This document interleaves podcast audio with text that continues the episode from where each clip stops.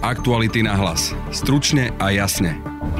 Emmanuel Macron porazil Marine Le Penovú a zostáva francúzskym prezidentom. Čo to znamená pre Francúzsko, ale aj Európu, v podcaste povie náš redaktor Pavol Štrba. Francúzsko si podobne možno vydýchlo ako aj celá Európska únia.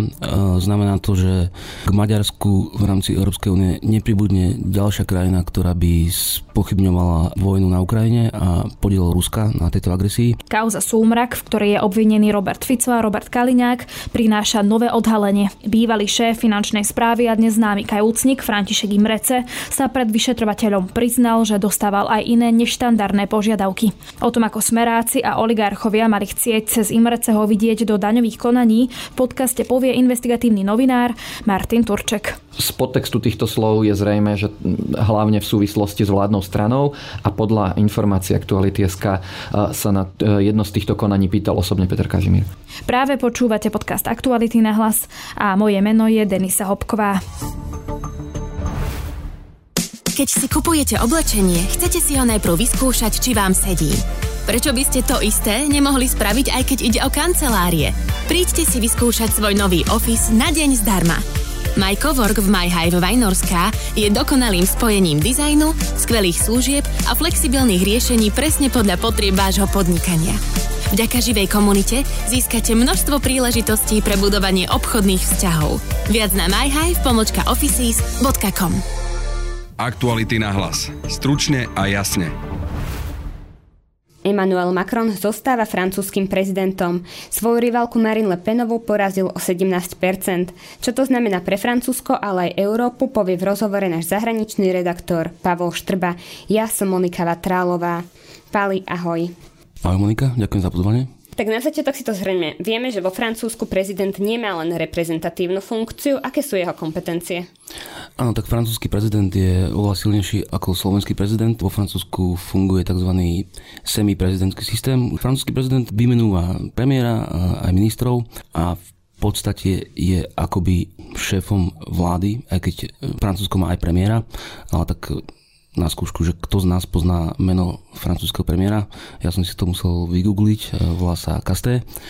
Čiže francúzsky prezident je veľmi silný, môže napríklad aj rozpustiť celý parlament a vyhlásiť nové voľby to znovu zvolenie Emanuela Macrona zrejme nie je veľkým prekvapením. Vyhrával aj v prieskumoch a podobne ako pred 5 rokmi aj teraz porazil svoju protikandidátku v poslednej predvolebnej diskusii. Teraz teda vo voľbách mal 58,5% hlasov, Le Penová 41,5%. Čo tento výsledok znamená pre Francúzsko? Tak Francúzsko e, si podobne možno vydýchlo ako aj celá Európska únia. E, znamená to, že k Maďarsku v rámci Európskej únie nepribudne ďalšia krajina, ktorá by spochybňovala vojnu na Ukrajine a podiel Ruska na tejto agresii. Čiže Európa si vydýchla. Pre Francúzsko znamená to business as usual. Bude pokračovať Macron naďalej vo svojej politike. K tomu sa ešte môžeme dostať, čo chce vlastne presadiť. Na to sa ťa chcem pýtať, totižto Macron je silne proeurópsky politik, navyše porazil Le Penovú, ktorá je dlhodobou kritičkou Európskej únie. Bolo toto aj akési referendum o európskej budúcnosti Francúzska? Je to možné. Dokonca aj sám samotný Macron po víťazných voľbách vyhlásil, že si uvedomuje, že množstvo Francúzov nehlasovalo za neho, ale hlasovalo proti Lepenovej. Ale na druhej strane treba povedať, že aj samotná Lepenová sa vzdala tej myšlienky na, na Frexit, teda odchod Francúzska z Európskej únie. Ona len nejak nejasne hovorila o nejakom koncepte národných vlád, ale nikto nevie, čo si máme pod tým predstaviť. Niektorí zahraniční analytici politici tvrdia, že ak by vyhrala tie prezidentské voľby, nemusela by priamo vystúpiť z Európskej únie, ale mohlo by to znamenať postupné oslabenie jednoty Európskej únie, takisto ako to vidíme v prípade Maďarska. Ty si už spomenul, že aj sám Macron si uvedomuje, že nevyhral preto, ako má politiku, lebo proti nemu bolo predsa len v posledných rokoch aj veľa protestov a podobne. V podstate čo najviac Macronovi vyčítali tí jeho odporcovia?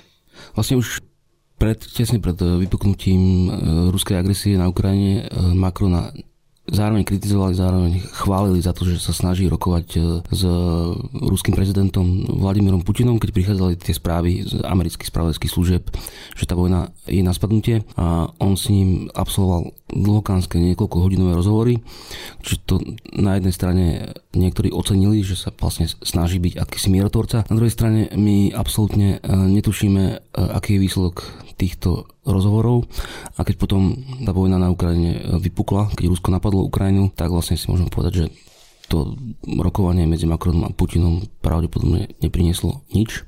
Vyčítali mu samozrejme aj tradičné e, sociálne otázky, tak vo Francúzsku takisto ako na Slovensku, ale inde v Európe. Prudko stúpajú ceny pohonných môd, základných potravín, aj keď e, Macron prislúbil, myslím, zastropovanie e, cien pohonných môd, ale takisto jedno z jeho tém bola dôchodková reforma, tradične padne kosa na kameň, keď sa vo Francúzsku hovorí o, o reforme dôchodkového systému. A čiže Macron chce, myslím, že do roku 2030 e, zvýšiť vek odchodu do dôchodku na 65 rokov, ale tu takisto ustúpil, pretože napríklad sa nebude týkať ľudí, ktorí majú že napríklad že ťažšiu manuálnu prácu. Takisto ako v iných voľbách, v iných krajinách, e, zahraničná politika je až na druhom mieste, čiže určite najväčším faktorom, prečo, prečo Macron vyhral, je domáca politika. Macron síce porazil Le Penovu, ale ten jeho náskok bol o niečo nižší než pred 5 rokmi. Ako sa Le Penová zmenila od posledných prezidentských volieb?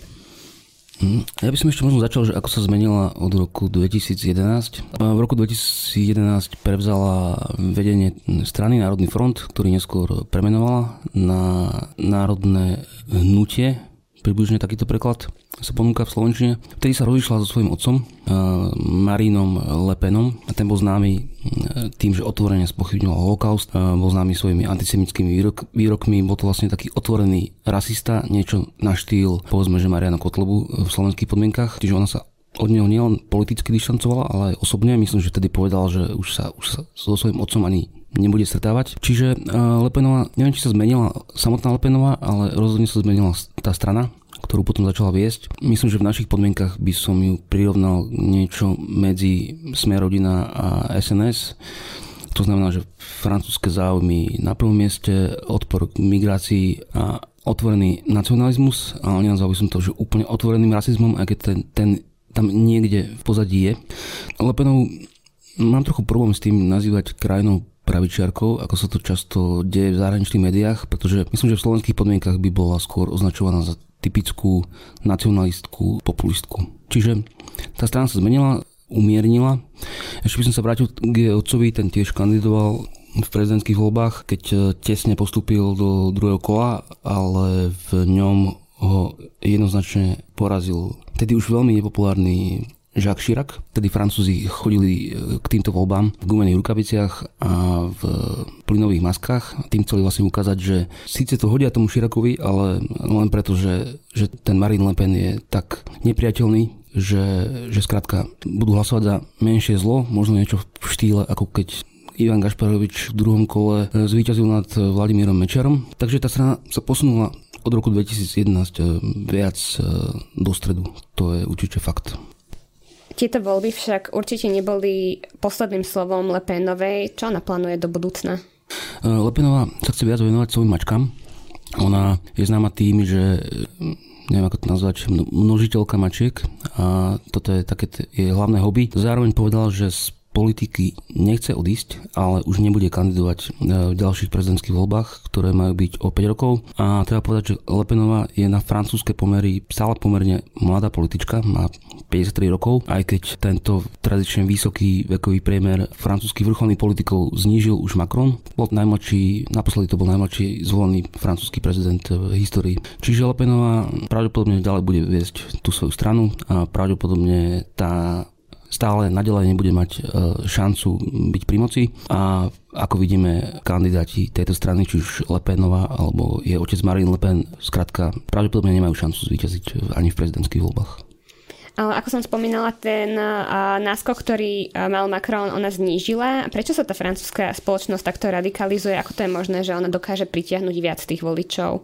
Ja by som to možno úplne nenazval, že radikalizáciu. Samozrejme, Lepenová je veľmi kontroverzná populistka, možno, že v niektorých veciach aj extrémistka, ale ešte oveľa horšie to je v prípade jej odvekého rivala, ten sa volá Zemur a on, oni sa ináč neznašajú, treba otvorene povedať, a tým pádom ani nevedia, keďže nevedia prekonať tento osobný spor, tak sa nevedia ani spojiť na politickej úrovni, ale keď sa pozrieme, ak sa hovorí take a look at the bright side, a ten Zemúr úplne prepadol v týchto voľbách. Čiže mohli by som povedať, že Lepenová je z tejto dvojice takéto menšie zlo. Takže neviem, či sa francúzska spoločnosť úplne radikalizuje. E, skôr by som povedal, že Macronové ambiciózne reformy, na ktoré Francúzsko tradične, e, povedal by som, že alergické na akékoľvek zmeny v sociálnom postavení ľudí, zvyšovanie veku odchodu do dôchodku a podobne, tak tí ľudia, čo hlasovali za Lepenovú, pravdepodobne to, toto im najviac e,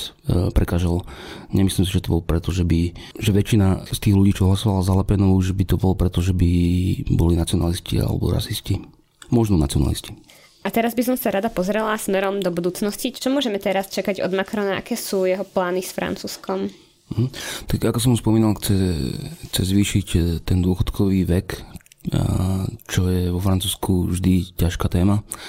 Ale v posledných e, dňoch pred kampaňou už tak trochu upustil od tej retoriky, kde hovoril, že e, chce presadiť radikálnejšie reformy a viac zameriaval na, na taký narratív, že Francúzsko si nemôže dovoliť proste mať, mať extrémistickú prezidentku a na európskej úrovni chce presadiť projekt spoločnej európskej obrany, čo, o čom sa hovorí vlastne už dlhé roky, ale nikdy sa to nestalo a teraz sme k tomu možno najbližšie, pretože tento plán má podporu aj viacerých západoeurópskych krajín, ktoré sa nechcú spoliehať iba na Spojené štáty v prípade obrany. No a ešte k tomu Francúzsku Lepenová chcela presadiť tzv moslimský zákaz, teda že by moslimky nemohli nosiť na verejnosti závoje a takisto chcela upustiť od boja proti klimatickým zmenám, čiže na tomto sa vlastne nič nezmení teraz. V blízkej budúcnosti nás čakajú aj parlamentné voľby. Napovedajú prezidentské voľby, ako by mohli dopadnúť parlamentné? Čiastočne napovedajú, ale tu by som sa pozrel na prvé kolo, kde Macron len tesne zvíťazil pomerne tesne vyťazil o nejaké 4%, myslím, nad e, Lepenovou. Čiže opozícia je slabšia ako pred minulými parlamentnými voľbami a preto sa hovorí o tom, že jeho hnutie En Marche síce môže vyhrať, ale nemusí mať e, väčšinu v parlamente a v tom prípade by sa musel spojiť napríklad s republikánmi, ktorí, čo je síce normálna strana, ale je to strana, ktorá je konzervatívna, na rozdiel od Macronovej, čiže môže byť v ťažšej pozícii ako prezident, ale ako pri pohľade na prieskumy to vyzerá tak, že, že Macron a jeho strana by mali zostať pri moci. My to určite budeme aj naďalej sledovať. Pali, ďakujem za rozhovor. Ďakujem, Monika. Aktuality na hlas. Stručne a jasne. Momentálne vítam v štúdiu kolegu Martina Turčeka. Martin, vítaj. Ahoj, Denisa. A budeme sa rozprávať o tvojom najnovšom texte, v ktorom píše, že smerácia oligarchovia chceli cez Františka Imreceho vidieť do daňových konaní. No a tak teda poďme to bližšie vysvetliť. Čo sa teda píše v uznesení, ako mal fungovať teda ten systém? E, máme si to predstaviť tak, že niekto teraz poviem teoreticky zo Smeru, prišiel za Františkom Imrecem a povedal mu, potrebujem vedieť o, tejto, e, o tomto daňovom konaní toto a toto a ty mi to zisti? Podľa vyjadrenia Františka Imreceho áno. Dnes s kolegom Petrom Sabom píšeme o najnovších slovách e, Imreceho, ktorý sa vyjadril, že sa takto uh, politici a oligarchovia pýtali na tri konkrétne firmy. Táto výpoveď Františka Imreceho sa teraz spomína v uznesení, ale je to nová výpoveď a súvisí to teda práve aj s Ficom a, a Kaliňákom, ktorých obvinili, alebo je to výpoveď, ktorá je staršia, ale nejakým spôsobom sa tam len dokladá ako nejaká informácia. Pravdepodobne nie, nejde o úplne najčerstvejšiu výpoveď, aj keď nie je datovaná v tom uznesení, ale ide o nové informácie, ktoré dovtedy neboli v takomto detaile známe. Zaujímavé ešte predtým, ako si spomenieme tie tri firmy že ako to teda fungovalo ďalej. Imrece naozaj zistil informácie a potom ich posunul naspäť a čo sa s nimi potom dialo, keby vieme možno ešte približiť trošku viac tú schému. V týchto troch konkrétnych prípadoch je ťažké tú schému priblížiť, pretože nie je presne rozpísaná, ale na základe e, toho, že Imrece tie informácie vynášal v iných konaniach, tak nebolo by prekvapivé, ak by sa to dialo vo všeobecnosti a možno aj veľmi často. A Imrece teda hovorí, hovorí priamo, že ľudia zo Smeru mali takéto požiadavky alebo hovorí o politikoch. Či naozaj môžeme povedať s istotou, že smeráci a oligarchovia, tak ako to píšeš ty v texte, naozaj si tieto informácie pýtali? František Imrece to informuluje tak, že sa ho na to pýtali uh, politici a oligarchovia. Uh, z podtextu týchto slov je zrejme, že hlavne v súvislosti s vládnou stranou a podľa informácií Aktuality.sk uh, sa na jedno z týchto konaní pýtal osobne Peter Kažimír. Tak poďme teda k tomu Petrovi Kažimírovi. Ako presne to teda súvisí s Petrom Kažimírom? Peter Kažimír sa mal Františka Imreceho pýtať na daňové konania firiem Lowjack 1 až Lowjack 6, ktoré spolu vlastní uh, Ladislav Rehak muž, ktorý Kažimírovi predával alebo spolu predával aj jeho vilu na blízko hradného kopca v Bratislave. Pokiaľ je známe, tak nejde o prípad nejakého platantného daňového podvodu alebo čohokoľvek, ide o pomerne zložité daňové konania, kde sa daniari s týmito spoločnosťami preli o to, akým spôsobom boli postavené fotovoltaické elektrárne, či si môžu odčítať daň ako stavba alebo nie. A na základe ako keby tohto rozporu bola týmto firmám rôzne vypočítaná daň. Išlo o zložité daňové konanie, ktoré sa ťaha až dodnes a je na súdoch. A táto firma argumentuje, že im zo strany danierov nebolo nejakým spôsobom vyhovené, čiže nezískali žiadnu výhodu.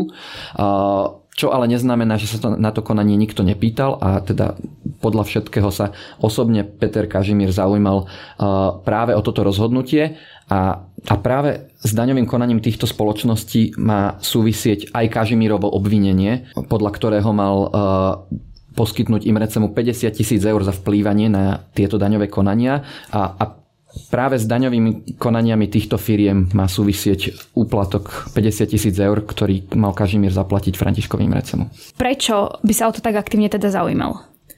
Nie je úplne 100% jasné, prečo sa o to Kažimír zaujímal. Každopádne tá otázka dáva zmysel v kontexte vlastníctva firmiem Loject. Ich spoluvlastníkom je okrem právnickej rodiny Kreniovcov pán Ladislav Reha, ktorý je veľkopodnikateľ spojený s telefonickým operátorom Orange, momentálne stavia v Bratislave developerský projekt Vidrica a tak ďalej.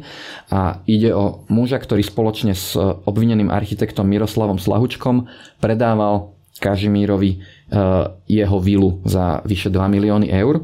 Už v tom čase predaja tá suma, za ktorú Kažimír tú vilu kúpil, vyzerala ako príliš nízka eh, oproti hodnote tej vily a už predtým v nej býval ako nájomník dlhé roky za značne podtrhový nájom. Čo to teda znamená pre Petra Kažimíra to, že napríklad Imrece eh, vypovedá takéto veci a že sa v kauze Sumrak objavujú tieto informácie? Je možné, že sa začne kauza Sumrak aktívne týkať aj Petra Kažimíra? Peter Kažimír už je za ten úplatok, ktorý mal uh, dať Františkovým Imrecemu obvinený, čiže tieto veci už sa ho týkajú. A ak e, k tomu Imrec hovorí stále viac informácií alebo sa objavujú nové a nové dôkazy, tak samozrejme, že to na tú kauzu a obvinenie Petra Kažimíra môže mať vplyv. Minulý týždeň NAKA obvinila Roberta Fica, Roberta Kaliňáka. Robert Kaliňák je momentálne vo väzbe. Týkalo sa to napríklad aj teda diskreditácie prezidenta Andrea Kisku. O čom vedel Petr Kažimír vlastne? Podľa článku denníka N vedel Peter Kažimír aj o tom, že sa stretávalo akési komando, ktoré chcelo diskreditovať Andrea Kisku, mal byť prítomný na niektorých stretnutiach a na jednom z nich mal reagovať na prítomnosť Norberta Bedera slovom fú. Predpokladám, že ste oslovili aj Petra Kažimíra uh, pri tejto téme a ako reagoval? Peter Kažimír sa vyjadril, že tieto otázky sú predmetom vyšetrovania a mimo súčasný výkon funkcie guvernéra NBS, nechcel ich teda komentovať. A doplnil, že stále platí jeho vyjadrenie, že počas pôsobenia na ministerstve financí nejakým spôsobom neovplyvňoval priebeh daňovom, daňových konaní v prospech alebo neprospech konkrétnych osôb. To je prípad teda Petra Kažimíra, ale si spomínala aj iné firmy. O čo ide v tých ďalších prípadoch? Podľa Imreceho vyjadrenia sa mal niekto z množiny politikov alebo oligarchov pýtať aj na daňové konania firiem Budamar a Taper. V prípade firmy Taper ide o firmu bývalého ministra hospodárstva a ministra životného prostredia Petra Žigu. V prípade firmy Budamar ide o veľkú logistickú spoločnosť, ktorú vlastní český miliardár Tomáš Krenek spoločne so skupinou okolo neho. Je toto podľa teba, to, čo sa teraz dozvedáme napríklad z toho uznesenia, aj to, čo hovorí František Imrece, nejaká ďalšia časť skladačky a naznačuje to, že tie veci takto mohli fungovať?